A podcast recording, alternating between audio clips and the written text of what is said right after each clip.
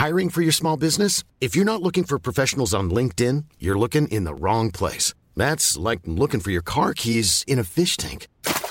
LinkedIn helps you hire professionals you can't find anywhere else, even those who aren't actively searching for a new job but might be open to the perfect role. In a given month, over 70% of LinkedIn users don't even visit other leading job sites. So start looking in the right place. With LinkedIn, you can hire professionals like a professional. Post your free job on linkedin.com slash people today. Imagine the softest sheets you've ever felt. Now imagine them getting even softer over time. That's what you'll feel with Bowl and Branch's organic cotton sheets. In a recent customer survey, 96% replied that Bowl and Branch sheets get softer with every wash. Start getting your best night's sleep in these sheets that get softer and softer for years to come. Try their sheets with a 30-night guarantee. Plus, get 15% off your first order at bowlandbranch.com. Code BUTTERY. Exclusions apply. See site for details. You should celebrate yourself every day, but some days you should celebrate with jewelry. Whether you want to commemorate an unforgettable moment or just bring some added sparkle to your collection, Blue Nile can offer you expert guidance and a wide assortment of jewelry of the highest quality at the best price. Go to BlueNile.com today and experience the ease and convenience of shopping Blue Nile, the original online jeweler since 1999. That's BlueNile.com. BlueNile.com. Ever catch yourself eating the same flavorless dinner three days in a row? Dreaming of something better? Well, HelloFresh is your guilt free dream come true, baby. It's me, Keke Palmer. Let's wake up those taste buds with hot, juicy pecan crusted chicken or garlic butter shrimp scampi. Mm. Hello Fresh. Stop dreaming of all the delicious possibilities and dig in at HelloFresh.com. Let's get this dinner party started. Ryan Reynolds here from Mint Mobile. With the price of just about everything going up during inflation, we thought we'd bring our prices down.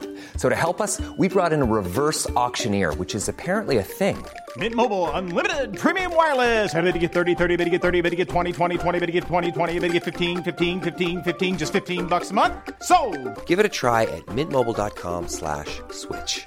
$45 upfront for three months plus taxes and fees. Promo rate for new customers for limited time. Unlimited more than 40 gigabytes per month. Slows. Full terms at mintmobile.com. Hey, it's Paige DeSorbo from Giggly Squad. High quality fashion without the price tag. Say hello to Quince. I'm snagging high-end essentials like cozy cashmere sweaters, sleek leather jackets, fine jewelry, and so much more. With Quince being 50 to 80% less than similar brands. And they partner with factories that prioritize safe, ethical, and responsible manufacturing. I love that. Luxury quality within reach. Go to quince.com slash style to get free shipping and 365 day returns on your next order. Quince.com slash style.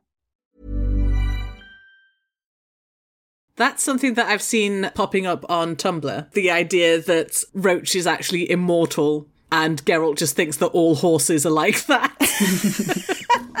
I love that.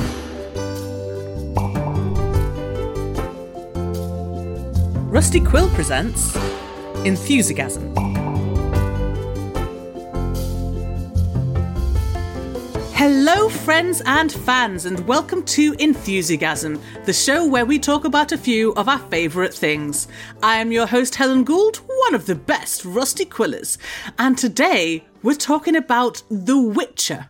And I am enchanted to be joined by Maddie and Sarah.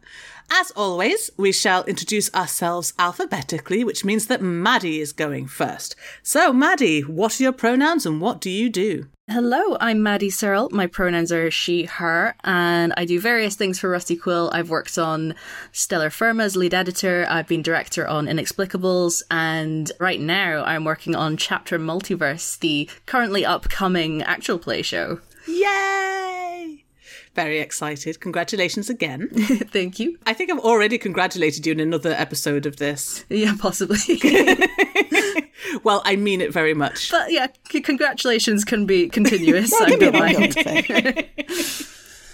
And Sarah, what are your pronouns and what do you do? Hey y'all, uh, I'm Sarah Shackett. My pronouns are she, her, and I am delighted to be joining the Rusty Quill family working on a series called Cry Havoc, Ask Questions Later.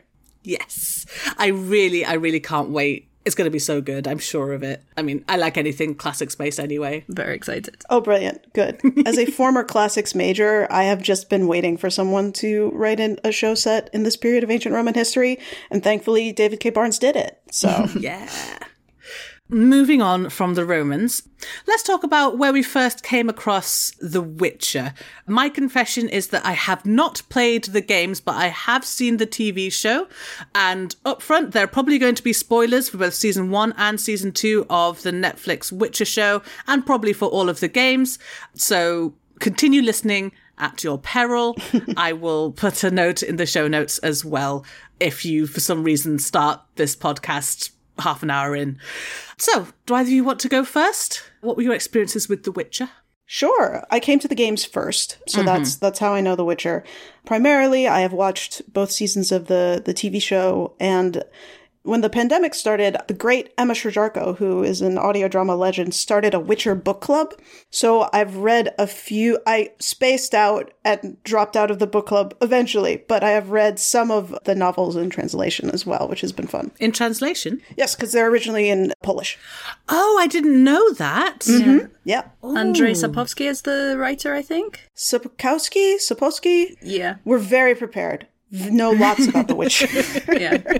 My special talent is that I studied linguistics for my undergrad and I can read International Phonetic Alphabet. So I've oh, multiple so cool. times gone into the Wikipedia article and tried to remember how to pronounce the name. And I think it is Sapkowski, but I could be wrong. I need to, I need to go back and check and read the International Phonetic Alphabet again. I defer to you.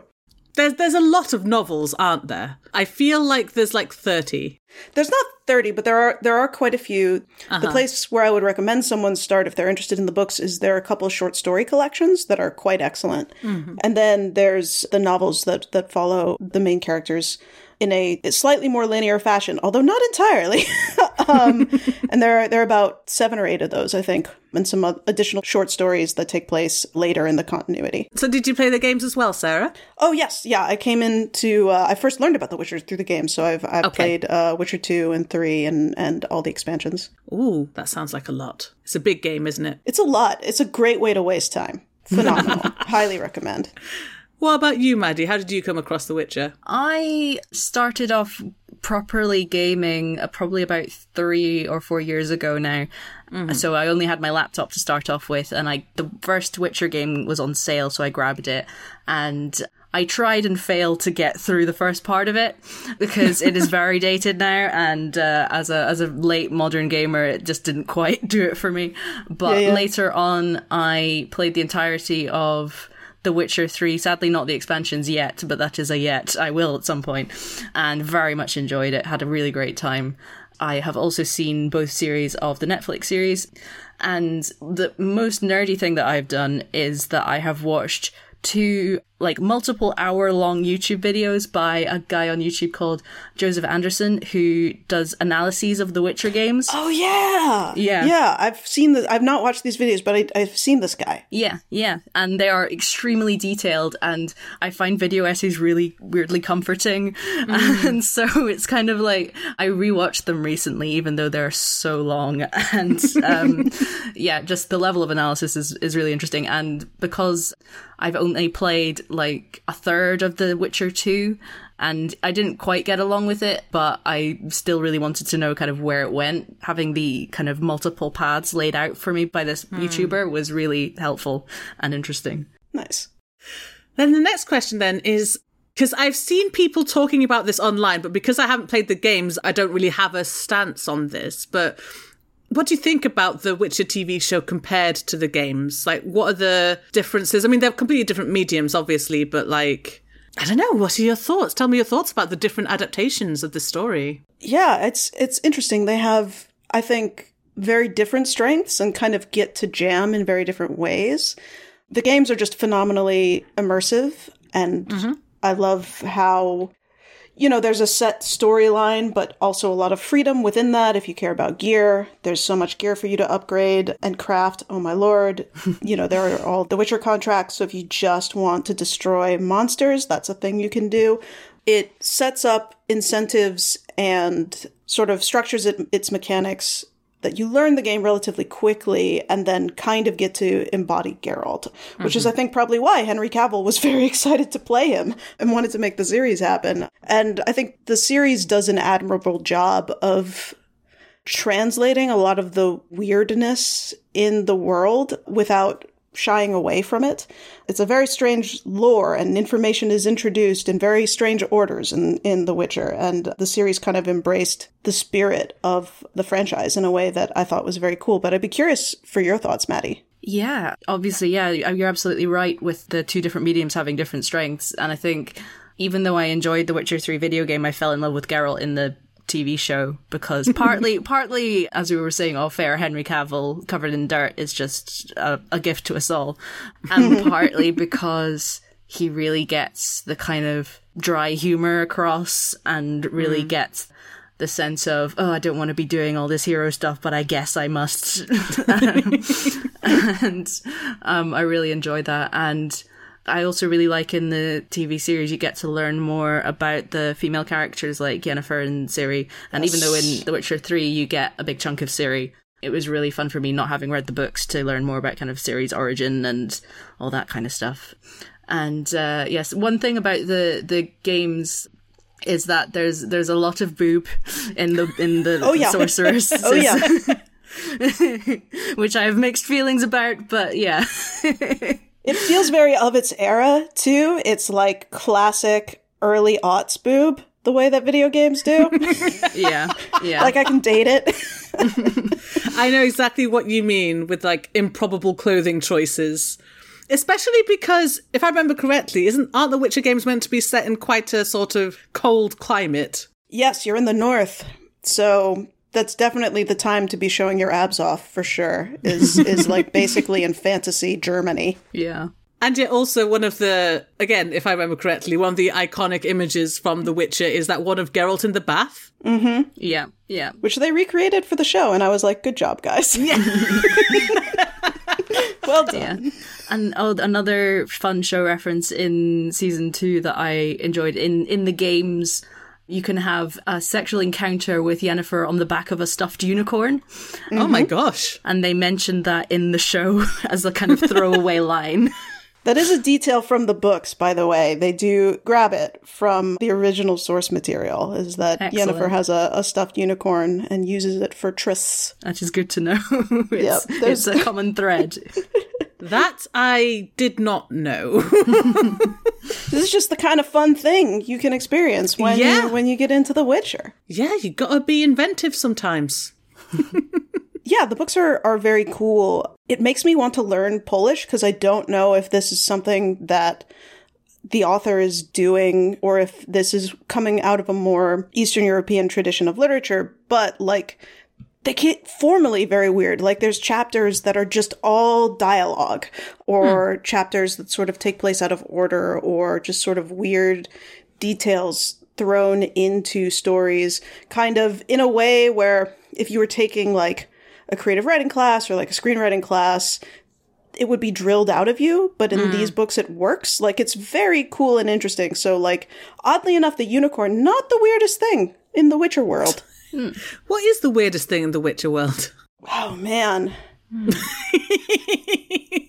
Ooh boy. I think one of the things I would have to pick out is the kind of concept of the conjunction of the spheres. That's a good call. Yeah. which I have a basic understanding of, where I think it's basically like humans and elves and monsters are all from different worlds and they all kind of hmm. collided into one.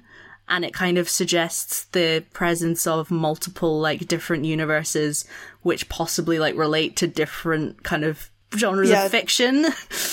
It's it's a multiverse, is my understanding. And at ah. some point, the original inhabitants of the world of the continent where the story takes place on were the elves. And then the conjunction of the spheres happened, and a lot of other species, including humans, dwarves, halflings, and also monsters, end up on the world and have to figure out how to live together or not, as the case often is. um, the cool thing about Ciri is, as we saw at the end of the second season of the show and is, is a part of the games, and the books too, obviously, is that she has the power to kind of move in time and space between all of the different spheres and different worlds. And so, like, at the end of season two, she and Geralt, like, bamf briefly into a completely different world. And that's that's something that Sapkowski plays with. Like I think at one point he sends the crew to like the Isle of Avalon. So like our world is included in all of this mm. madness. Now that's interesting. And thank you, by the way, for explaining the conjunction of the spheres because, as I've said, I've only seen the TV series. So when like they only just started to explain that a little bit in the second Yep. s- season, and I was like, oh, okay. I guess okay, we'll go with that then. Yeah, it's kind of having just seen the series and played some of the games and also seen YouTube videos, which includes lore from the books. I kind of mm. forget where all my pieces of knowledge come from. And so it's hard to kind of resolve, like, oh, yeah, that's from that and that's from this. It's, Yeah. it's all Yeah. a bit piecemeal. Kind of like That's The true. Witcher itself, I guess. That's very true. There's nothing wrong with that. I had no idea though that it was actually like a multiverse. I thought it was some kind of I don't know what I thought. I very much just happily just just gaze upon the screen and I just accept things as they are when it comes to The Witcher. Which is a wonderful way to watch The Witcher, I must say. I can't be doing with critically analyzing things outside of my day job.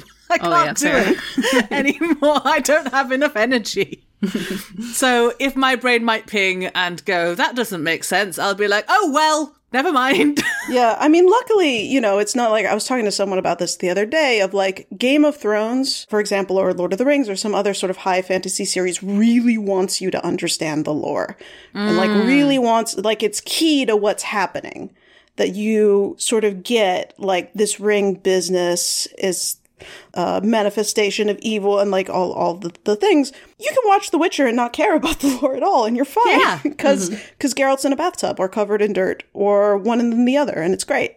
Yeah. I'm really fascinated by the concept of what a Witcher is. Yeah, which, as I understand it, they sort of essentially get tortured as children by being given this special elixir thing, and it gives them special powers. Yeah. Mm-hmm. spot on. Yeah, The Trial of the Grasses, I think it's called. Yes. Yeah, and theoretically. They don't have feelings, but they obviously have feelings. Yeah. I don't know why anyone thought for a minute. It's like the ultimate teenage boy thing. It's phenomenal. Of like, oh, I walk into town and everyone thinks I'm cold and heartless and have no feelings, but I have feelings. like it's such a good, it's such a good device. I love it. And I also like the thing of possibly the reason why they tell themselves that they don't have feelings is because they wish that was the case, because they feel so much and they mm-hmm. have to go through so much trauma. Yeah. And that just makes it super sad. It is really that. That's the thing. Like it's there's like a like a melancholy, like a tragedy Yeah. to what I know so far of The Witcher. And I think that draws me into it. And also, like, I just, I will watch almost any fantasy thing. I will give any of it a go. And I think they've done quite well with it. Speaking of The Witches, there was one in season two that got turned into a tree, Yep. Oh, yeah. Mm-hmm. but I gather that he's actually quite a big part of the games. Eskel? So Eskel is a beloved part of the game. You can hang out with him in Witcher 3, and he has a very distinct personality. Yeah, they basically murk him in episode one or two of season two. It's very early on. Mm. Yeah, which caused a little bit of an outcry among fans, I know. Although I thought it was cool. He does he does indeed get turned into like a Leshen, which is like a tree monster. Mm. That then Geralt has to kill. Yeah. And it's sad. It was really sad. And also, like, it looked really painful. Again, they're all sad boys. All the Witchers are sad boys. Mm-hmm. Yeah. So what was what's Eskel like in the games? Because I was because I did recognize the name because from dipping a toe into fandom, I noticed that there everyone was shipping him and Geralt. So I was like, oh, okay. So this Eskel must be a major part of the plot. I wonder what will happen to him. Then just Nope. so what does he do in the game? Like why is he so beloved? You said he has a distinct personality, but like There's a phenomenal section in the game where you and a bunch of allies that you've gathered throughout defend Kaer Morhen, which is the Witcher stronghold yeah. from the Wild Hunt, which is this group of supernatural kind of elven folk who mm. want Ciri for reasons. And Eskel is is a very sarcastic, you know, larger than life kind of figure. He and another Witcher, Lambert, who also shows up in the in the TV show, are kind of your two main allies at Kaer Morhen. So that's that's that's him in the games. It's not like a huge role, but he he was a fan favorite. And I totally understand why the showrunners wanted to do what they did, both to sort of make a statement of like, this is not going to be the games. We are telling Mm. our own story here. And also sort of give Geralt another sad thing that he can be sad about. And sort of it, it's you know i'm i'm not usually a fan of like murder as a vehicle for character growth like Yeah. it should exist on its own.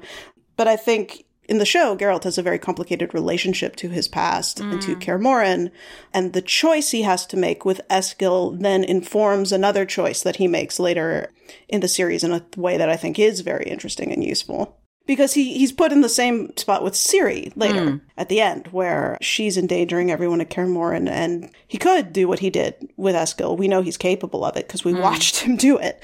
But such as his dad vibes are so strong at that point that he he cannot, and he uses the power of love to get through to Ciri instead, which is great. Love the power of love. Yeah. What did you think of the finale, Maddie? I, I really enjoyed it. Mm. I had a great time. I think, unfortunately, I was kind of doing something else while I was watching it, so I didn't give it my full attention. Fair enough. Uh, but yeah, I think having a big emotional climax where the relationship between Geralt and Ciri is really tested is really is a really great way to go. And um, I was just thinking as well about the kind of running theme of what is a monster, what makes a monster. Yes. and I just I find that really really fascinating and. Obviously, like, is Ciri a monster because she has all these weird powers? Is Geralt a monster because he's been, like, mutilated and mani- manipulated? Is, like, Yeah. is the character we meet near the start of the series the kind of warthog man a monster because uh, he's just had a curse put on him all this kind of thing and it makes you think about appearances and actions and how we define things and how society kind of forces people into corners Yeah. I love that. You've absolutely hit the nail on the head because I love engaging with media that's exploring monstrosity and like the concept of the monstrous. And I, I'm sure I've said it before on this podcast, but like it's just a really interesting topic for me, especially where it comes to when various media explore well can one be monstrous and still human or can one be Mhm. monstrous and still a person can one stop being monstrous what what makes a monster and all of that that's Is it defined inwardly or by society as a whole? Yeah. yes yes exactly oh it is such a sad show now i'm thinking about it bless him No, but it does the thing that I love that I, I love music that does this too, where the lyrics Mm. are really heartbreaking, but like the sound is really peppy and happy. oh, and yeah. The Witcher, Yeah, yeah. The Witcher is very sad if you think about it too long, but it's just a very fun, involving action show if you're looking at it on the surface. And like, I, th- I think that's a thing that's cool about it. on an aesthetic note the kind of the, um, riffing on the same theme Yen- Yennefer's fashion is just on point Oh, the whole time just absolutely immaculate No notes. Yeah, I was about to I was about to bring her up actually as an interesting exploration of like I mean she becomes treated like a monster by her own people when they think that she's a traitor. Mm. And that's interesting as well in terms of like like social constructs of monsters like what does treason mean? Absolutely. That's very interesting. And also in terms of like her search for power, which is often constructed in narratives as if you want power too much, then, it, you know, it will go badly for you. But she's a very morally grey person. And I really enjoy that about her. Yeah, I really, I really love both her in the games and in the show. There's slightly different flavors of the same problem. Hmm. But I think in both, you really see that her desire for power comes out of a need for safety and security, which Yeah. is something that I think is very true and often gets glossed over when dealing with characters who who crave power or control. So like again, it's there The Witcher comes sideways at a, at a lot of normal fantasy things um and and the result is very cool, I find. I absolutely agree. I want to talk about the wizards some more, actually. Yeah. Because There are lots of different tropes that are associated with sort of magic schools and learning how to like be a wizard or a witch or a warlock or a sorcerer or whichever word you want. And the relationships between Yennefer and Triss and Tissaia, I think her name is, mm-hmm. are all very interesting to me in terms of like how relationships with people that you knew when you were a kid develop as you grow up and become an adult, right. or with teachers and how those can change as you become on an equal footing. I think that those are treated really well in the show. I don't know if they're similar in the games. The games are interesting in that like there's there's a lot of a lot more I think of the rivalry between mm. the wizards and the witches and then in Witcher 3 they're kind of being hunted and persecuted and so there's like a the enemy of my enemy is my friend kind of a vibe going on with a lot of them. Yeah. But yeah, I'm also just stunned by like how little I understand magic in The Witcher mm. and how that's mostly okay. Like I know season 1 of the show a lot of the early Yennefer plots were like her learning to do magic and I still couldn't explain it to you now if I tried. yeah because there's something about kind of channeling chaos that I didn't notice in the games. It may have been there, but I just didn't notice. But yeah, it seems very mm. particular to the show. I don't know if it's in the books though. There's a lot of it in the, the books that I have read, and I imagine that there's more in the ones that I have not. And it gets back into sort of the books have a have a more kind of environmental concern with like this world that has been damaged and people are siphoning things from it, whether it's chaos magic or whether it's human ah. settlement.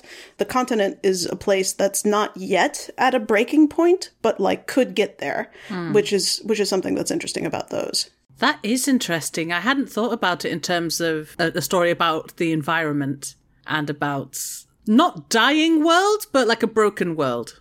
Mm-hmm. Yeah and like the threat of it becoming a dying world mm. is is part of and that shows up in the games too yeah with yeah. the wild hunt and the the frost and all that kind of thing yeah. Hmm. I think the magic system is interesting because my understanding is that it's about balance. Because I remember there's that scene of one of the girls makes a flower bloom, but then her hand withers at the yes. same time. So it's, you always have to take from one thing to cause another thing to happen, which I think is an interesting philosophy to apply to magic. Yeah. Absolutely. I do find some magic systems somewhat unsatisfying when you can just kind of conjure things up without any consequences or repercussions. Mm. Yeah, I like things having a price, even if it's kind of makes things difficult. Yeah. Even if it's in D and D and you're just like you only have a certain number of spell slots, even if it's as mundane yeah. as that, you're like you mm. can't just do everything willy nilly all the time. It's why a lot of systems have something like mana as well. Yeah, totally. So you have to be able to choose carefully what spells you want to use. On that slight tangent, I think we're going to take a little break and we'll be back in a second. Ryan Reynolds here from Mint Mobile. With the price of just about everything going up during inflation, we thought we'd bring our prices down. So to help us, we brought in a reverse auctioneer, which is apparently a thing. Mint Mobile unlimited premium wireless. Ready to get 30, 30, bit to get 30, bit to get 20, 20, 20, bit to get 20, 20, bit to get 15, 15, 15, 15 just 15 bucks a month. So, Give it a try at mintmobile.com/switch. slash $45 up front for 3 months plus taxes and fees. Promo rate for new customers for limited time. Unlimited more than 40 gigabytes per month slows. Full terms at mintmobile.com. Hi, I'm Daniel, founder of Pretty Litter. Did you know cats tend to hide symptoms of sickness and pain? I learned this the hard way after losing my cat Gingy. So I created Pretty Litter, a health monitoring litter that helps detect early signs of illness by changing colors, saving you money and potentially your cat's life. Pretty Litter is veterinarian developed, and it's the easiest way to keep tabs on your fur baby's health right at home. Go to prettylitter.com and use code ACAST for 20% off your first order and a free cat toy. Terms and conditions apply. See site for details. Ever catch yourself eating the same flavorless dinner three days in a row? Dreaming of something better? Well, HelloFresh is your guilt free dream come true, baby. It's me, Keke Palmer. Let's wake up those taste buds with hot, juicy pecan crusted chicken or garlic butter shrimp scampi. Mm. Hello Fresh. Stop dreaming of all the delicious possibilities and dig in at HelloFresh.com. Let's get this dinner party started. I'm Sandra, and I'm just the professional your small business was looking for. But you didn't hire me because you didn't use LinkedIn jobs. LinkedIn has professionals you can't find anywhere else, including those who aren't actively looking for a new job but might be open to the perfect role, like me.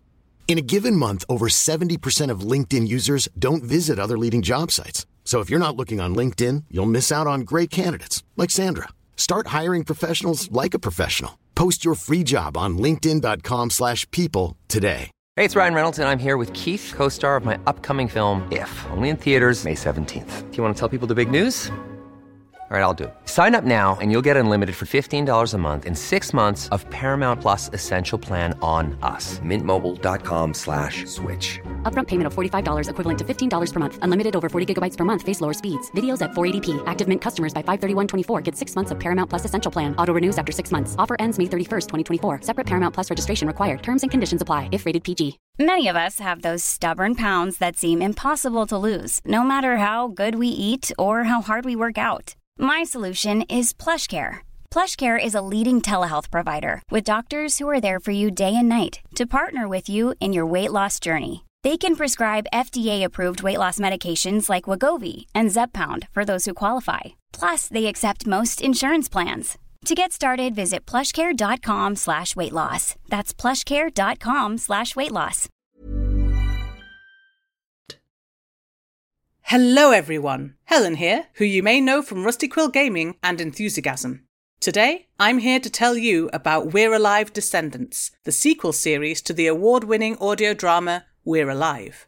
From KC Wayland and Wayland Productions, We're Alive is a survival horror odyssey spanning six seasons and 13 years. Set 18 years after the original series We're Alive, A Story of Survival, follow the harrowing journey of the next generation of survivors in Descendants as they discover how much of the world has changed, how the infected have evolved, and face the conflict sparked by humanity's efforts to reclaim a lost civilization. Join this new generation as they work to make sense of this deadly new world before it consumes them and everything they know and love. We're Alive, Descendants will bring together narrative threads from the first six seasons, but is also a great place to start for those new to We're Alive and should appeal to fans of zombie fiction in general. Created and produced by Wayland Productions and executive produced by us here at Rusty Quill, We're Alive Descendants premieres April 5th. Search for We're Alive wherever you listen to your podcasts or visit www.we'realive.com or www.rustyquill.com for more information. And welcome back. Okay, so we briefly mentioned this during the break, but I want to talk about favourite characters from The Witcher because I would like to talk about. I can never figure out how to pronounce his name in my head. Is it Jaskier, Jaskier, Jaskier? Dandelion. So if you want, you can just say dandelion and it will be correct. We'll call him Dandelion. Because Yaskier is, I think it's Yaskier, right, Maddie? Yeah, that's yeah, Yeah. that's that's how I. Okay. The character in the books and the games is just referred to as Dandelion, which is this fanciful bard nickname. Aww. And the show was like, we're not calling a character Dandelion. So they just used the Polish word for it. And so he's Yaskier. Oh, that's really nice. I didn't know that's where it came from. Oh. Well, I have been loving his character. He is one of my favourite characters in the show, and I think that is true for many. Absolutely, yeah. It's true for me, for sure. I really love that they have oh, what's his name? Joey Batey, Joey I think is yep. the name of the mm-hmm. actor. That, that he's like actually the one singing, and he's got his own band and Yeah. everything. Excellent casting choice. Yeah. Tell me your your thoughts. I saw a little clip probably on social media somewhere about the scene in the cell with the with the mice and apparently that was all improvised Incredible. Ah, and uh, the comments were like make this man a Disney prince stat kind of thing. and just uh just absolutely adorable. he is a not safe for work Disney prince. That's kind of how you would describe him, yeah. Yeah, yeah. Yeah. I don't. He would have to be one of like the more modern Disney princes who aren't really a prince. Yeah, he could show up on the Tangled TV show and be just fine. Yeah, like a like a rascally type person. I don't know if either of you has seen when he tried to. It's on YouTube. He has like this ten minute video of when he tried to make a cake. Oh yeah, for the there was in lockdown the uh, Great Witcher Bake Off. yes, The video is art. It's, so wonderful. it's so funny. I highly recommend if anyone's having a bad day, go and watch that because it is just pure chaos and like I think very relatable. At one point, I think he's just sitting on the floor, covered in flour, eating cake with his yeah, hands. that's the. It ends with Joey Batey on the floor of his kitchen, covered in flour and goop, cry eating a cake from Tesco's. Yes. It's phenomenal. it's wonderful. I need to seek this out. highly, highly recommended. I think if I had one small gripe, it's that I wish they gave him more sort of serious character development Mm. because he's very much there to be sort of quite funny and light-hearted. yeah. But it would be nice to get him treated more seriously because I think he's a really interesting character. Yeah, I think that that's definitely makes sense because there's lots of potential for the kind of betrayal he Mm. feels from Geralt, and even though it is explored a bit, it kind of gets a little bit swept under the rug, and Yeah. it would be nice to see them hash it out a bit more. it's interesting. I think you're right, Maddie. He does kind of get to be put in more serious situations in the second season, but he's never taken seriously, which is a shame because, you know, there's there is a lot there and a lot of it's ridiculous and we've covered that in great detail and mined great comedy from it. One of the things I really liked about pairing him with Yennefer in season 2 is that he's he's put in a more dramatic situation where he actually gets to come through. I mean, he gets tortured. Mm-hmm. yep. Yeah. I think I read somewhere that Joey Batey himself kind of struggled a bit with that scene because it was so kind of intense, which is a shame. Oh, bless him. See, that's another thing. It's like the actor seems quite likable as well. Yeah. Yeah. so I think that's also why we like him. any other like standout characters from any of the Witcher media that we want to talk about? I would like to shout out anyone who's ever played the video game knows that Roach, Geralt's horse, is very buggy in that, you know, he shows up on weird parts of the map when you call him. He often runs into trees or invisible walls that are there in the game but are, aren't there on your interface.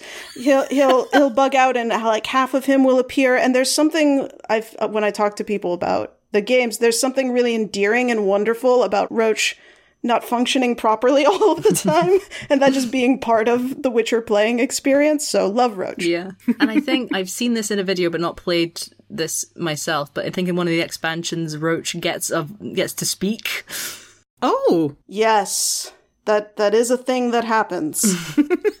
and has a very incongruous voice, if I remember correctly. hmm Yeah, you can find it. You don't have to play through the expansions. You can find this on YouTube.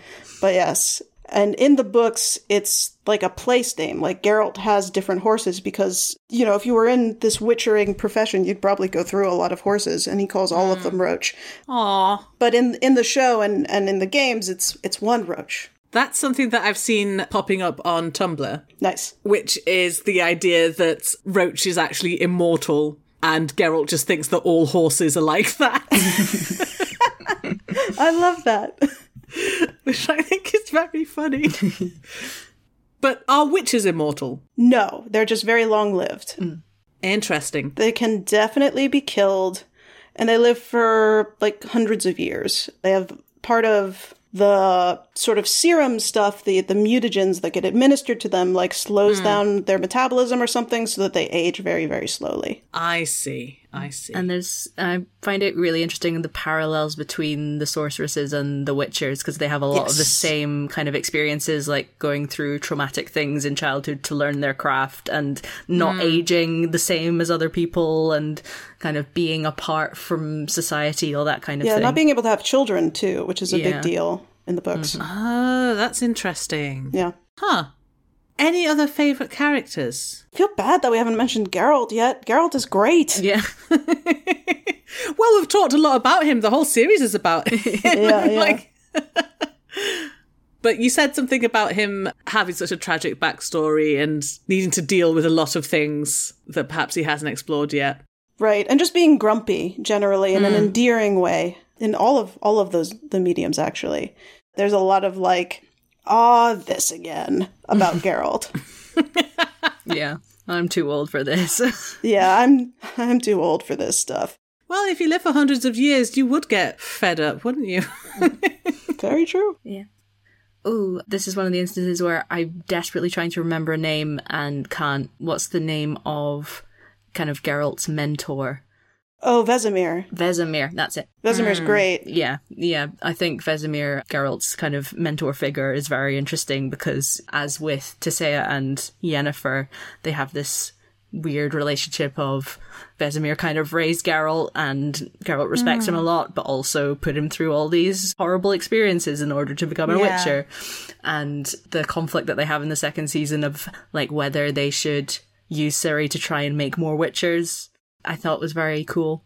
Yeah. I do love that thing where like there's a conflicted mentor mentee relationship because you love your mentor very much, but also they taught you in really harsh ways.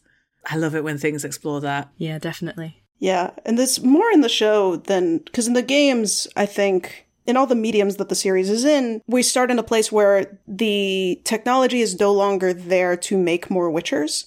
And in Mhm. the games and the books, everyone's kind of like, yeah, that's probably a good thing. and the show sort of explores a conflict in that, which I think is really was was very cool. Yeah. Okay. I want to move us into a little predictions part. Ooh. So, from what you know of the TV show, what you know of the games, what do you think is going to happen next? I would love to hear some wild speculation because I suspect that if I was them, what I would do next season is we had that thing where Ciri sort of discovers her power to sort of hop into a different world, right? And the Wild Hunt turn up and they're quite interested in Ciri. So I would imagine the next season is going to be dealing with the Wild Hunt and possibly other incursions from other dimensions coming after Ciri and potentially her like learning more about her powers because Yennefer was just starting to teach her how to use magic as well at the end of that. And I think I'm hoping that there's going to be a, a more of the found family vibe where it's going to be Yennefer, Geralt, and Jaskier bringing up Ciri, I think, to come into her own. But I also think there's going to be a lot of war and politics going on as well. Yeah. But that I am much less good at predicting. what do you think? Yeah, I think I definitely agree that Wild Hunt and Ciri's powers will be important, and I definitely want there to be found family stuff for sure. and one thing that we haven't discussed yet is the the elves um, in the Witcher universe. Yeah, yeah, yeah. Because I find them very interesting and complicated because in some ways they are an oppressed class because they're treated as second class citizens, but in other ways they're kind of supremacists Mm. and they believe that they're better than everyone else and they want to restore the world and according to the lore the world was theirs and the humans and the monsters kind of came in. So Mm. it's like, yeah, how how are they gonna play into this and they've already kind of committed this atrocity of like the the grieving mother had killed Yeah. all the babies in a in the town um, just because she was so grief stricken so yeah it's a big complicated thing that i think will probably be more important next season I think you're absolutely right. No, and I think that'll that'll feed into the politics of it, Mm. which they teased more than they did this last season. so I think we're I think we're in for a lot more politics Mm. with as we talked about Emhyr showing up in Cintra. So you've got the the Nilfgaardians, which are kind of a more southerly, like Mediterranean power empire coming up to the north, which is more fractured and has has kings and things. And I think Helen, that's that's spot on about uh, they seemed to be setting up the wild hunt, so I think that's what we're in for in Mm. terms of Geralt, Ciri, and Yennefer for sure. And then there's another character that we just at the end of of season two we see we've seen this owl throughout, and finally we see Mm. her turn into yeah. who she is, which is which is a wizard. And so I'm I'm excited for more Philippa Eilhart content. yeah because um yeah she turns up in the witcher 3 and i hadn't played any of the witcher 2 or seen the the massively long analysis videos at that point so i only had a kind of vague idea who she was and she seemed like quite a, an interesting and complex character so yeah i'm interested to see if the that plot line follows the way it does in in the games and the books Yeah, yeah. They've done a good job of like I think incorporating elements while still trying to make the story their own. So like Yennefer's whole storyline in season 2 doesn't show up anywhere else. Of like her basically making a bargain with Witcher Baba Yaga. Um I hesitate to lean on my knowledge of the books and the games too much because I'm like, they're going to want to do some stuff that's just for them. Yeah. But Philip Eilhart has very cool storylines in the games and the books, and we've got a lot of like very crafty spy characters on the board. So I think we're in for a lot of intrigue. Hmm. I do love that. I do love a good political intrigue in my fantasy shows. Two great tastes taste great together. and I'm interested to see if they bring Zoltan Chivay into the TV Yeah. show because he's such a big supporting character in the games. And he follows the trope of Scottish dwarf, which I had mixed feelings about. like, it's fine, but it's just like, why are they always Scottish?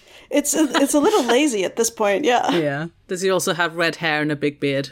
Mm-hmm. Oh, I think he I think has it's like, brown more, Yeah, brown, but- and he has a kind of mohawk at one point. oh, Yeah, he does. Oh, I'd love to see more dwarves with mohawks. That's a fun character trait you don't see very often. Yeah.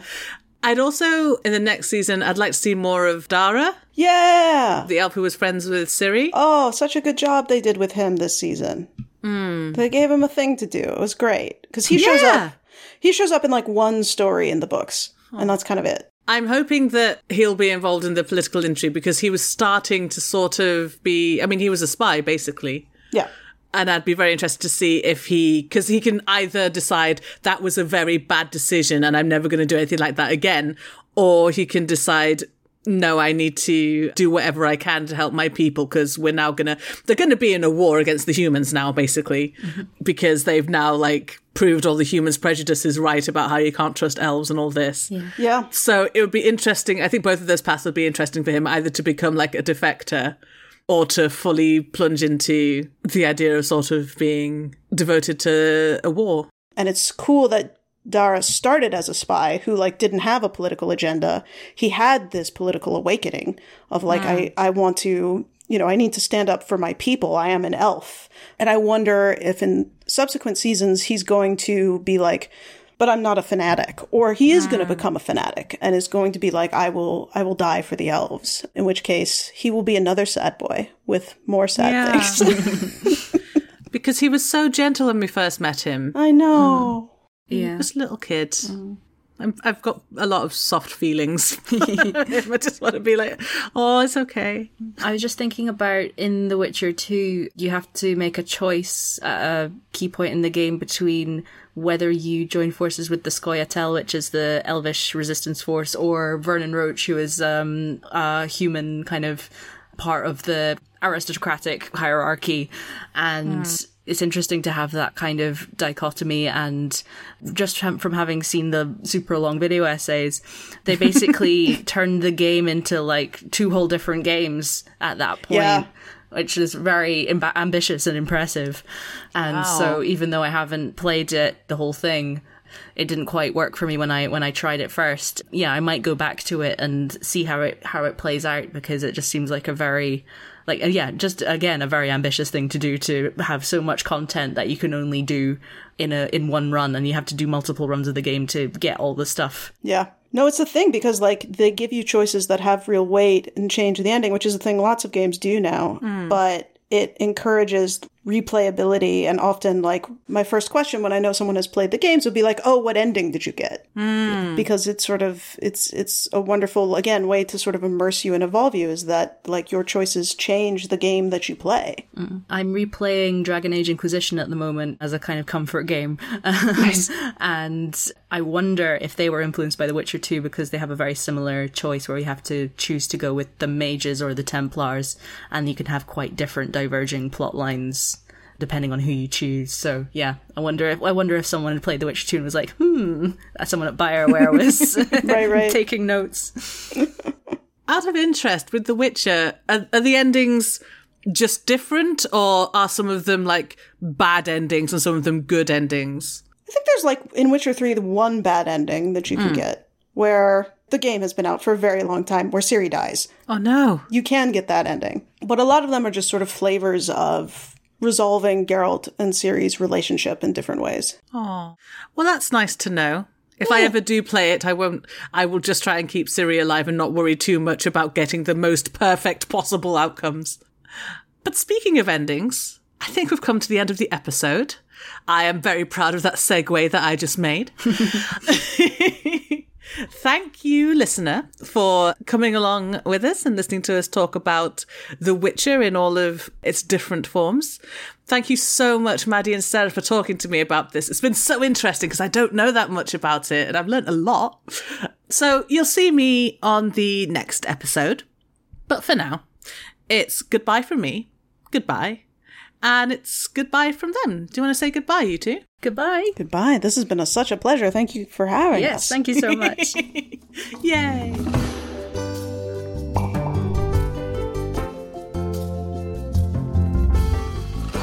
Enthusiasm is a podcast distributed by Rusty Quill and licensed under a Creative Commons Attribution Non Commercial Share Alike 4.0 International License. It is directed by Helen Gould, produced by Lowri Ann Davies, with executive producers Alexander J. Newall and April Sumner, and edited by Marissa Ewing, Tessa Broom, and Catherine Ranella. Thanks for listening.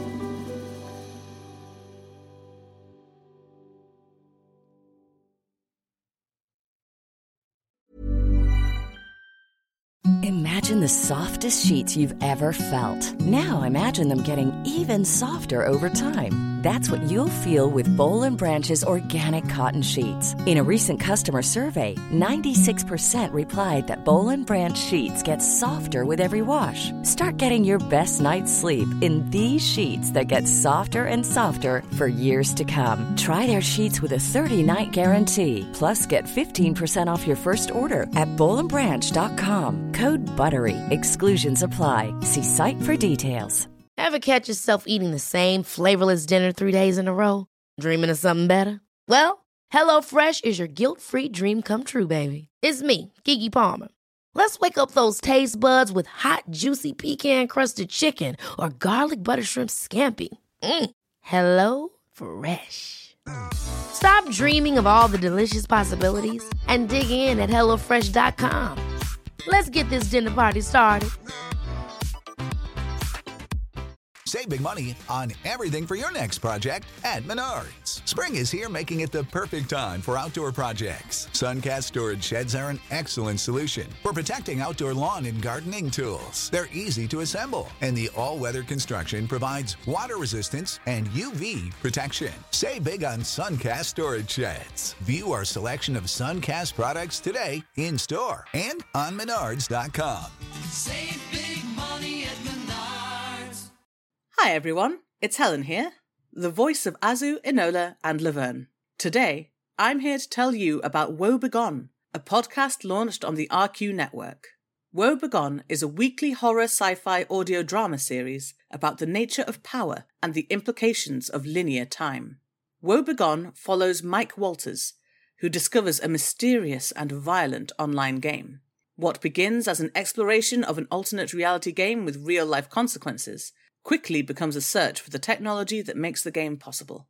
Each episode has a unique soundtrack composed by creator and writer Dylan Griggs. Listen to Woe Begone, spelled Woe period Begone, wherever you listen to podcasts.